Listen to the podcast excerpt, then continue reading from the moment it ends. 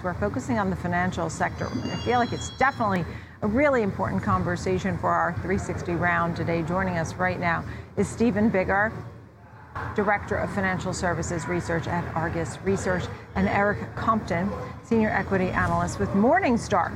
Thank you both for being with us. So, Stephen, I'll start with you. I, I see you have a lot of buy ratings. All of the above are buy rated, and you have Bank of America, and P N C, and U S Bancorp, and Key Bank. Tell us why the buy ratings.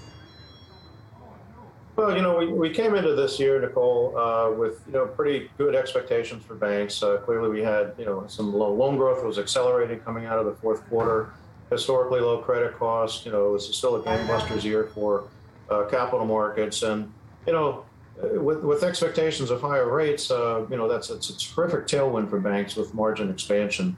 Uh, so, you know, what, what's transpired in sentiment in the last uh, month or so has been, you know, more concerns about the Fed and, uh, you know, can they uh, raise rates enough to soften inflation without, you know, uh, kill, kill inflation as a as a disease without killing the patient, uh, which is the economy. Um, so, yeah, we think we'll get a little bit lower, uh, slower loan growth here, uh, but the margin expansion story very much intact. We don't see a recession, uh, which means credit costs should stay historically low. Uh, and bank stocks here are twenty, twenty and twenty-five percent off their fifty-two week highs, down about thirteen percent of the year uh, for the year. You know, three and a half to four percent yields. These are uh, look like good buy opportunities to us. Yeah, and it sounds like you're both aware. I mean, recession could come. Um, that is one of the possibilities. But for example, Eric, you said now is the time to start adding some more exposure, but maybe don't go all in. Tell us about that, Eric. Yeah, so so I, I largely agree with uh, Stephen's take that the, the banks do look cheaper now and more attractive. Uh, we were, I would say, much more bearish than consensus at the end of last year and beginning of this year as far as price targets. So we actually thought the sector looked a bit overvalued. And so essentially what's happened is, yeah, like the, the recession sentiment has picked up. Uh, banks are sensitive to economic developments that has driven shares down, and they've gone from being what we thought were uh, a bit overpriced to now starting to look a bit more attractive. And so uh, the way we've been talking with clients is, you know, I, I don't know if a recession is going to happen or not with one hundred percent certainty. I don't know exactly what the Fed's going to do. The Fed doesn't know exactly what they're going to do. So there's There's a reality uh, that that plays out in, in probabilities. You know, there's no one hundred percent certainty, and so you have to approach these names and position your portfolio with those probabilities in mind. And what does that mean?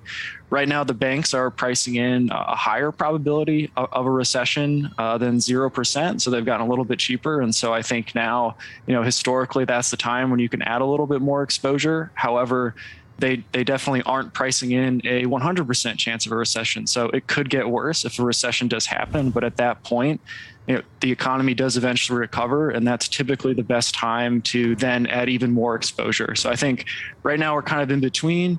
They're looking a little more attractive. They're not super cheap. Uh, mm-hmm. Could get worse if a recession does happen. But that, so we're kind of in between, I think, but definitely looking more right. interesting than they were at the beginning of the year. How, um, Stephen, is your strategy similar to Eric's? Are you thinking that you buy some and then maybe buy some more if we pull back more? And how likely do you think more of a pullback is?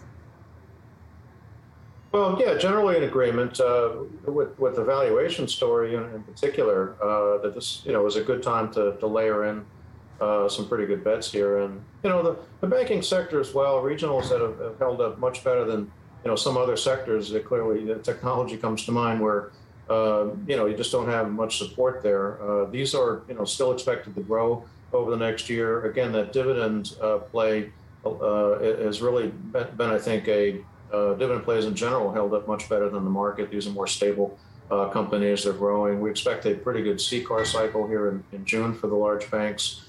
Um, they've been, you know, two years ago, they, they didn't give any dividend increases last year. They were, you know, modest and made up some of that. So, you know, I think all that is, is good uh, for the story. Uh, and where we agree, obviously, is we need to avoid uh, recession and a downturn and these historically low credit costs that have enabled uh, earnings to stay at, at historically high levels uh, and uh, margins uh, you know, the improvement story, I, I think, continues regardless of, of what the economy does here because of the Fed. So, uh, so yeah, nimble mm-hmm. at, uh, at at these levels, and uh, you know, save some if, if they go down. I would always, you know, recommend some cash in reserve uh, to, right. to pick your your favorite names uh, if they go lower.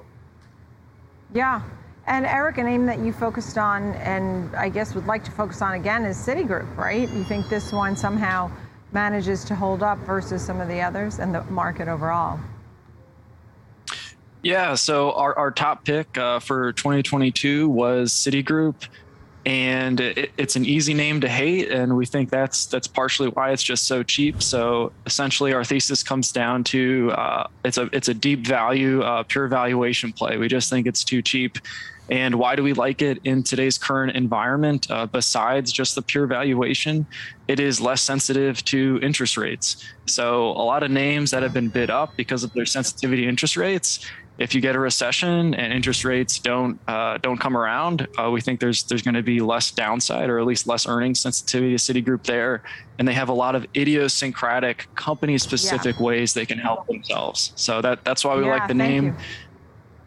Thank you both. I appreciate it. And Stephen, I know you also, in addition to the names I had mentioned earlier, you also had T F C. Um, uh, Truist was another name that you had on your list. Thank you both. Stephen Biggar of Argus and Eric Compton of Morningstar, talking all about the banks. Thank you very much for being here with us.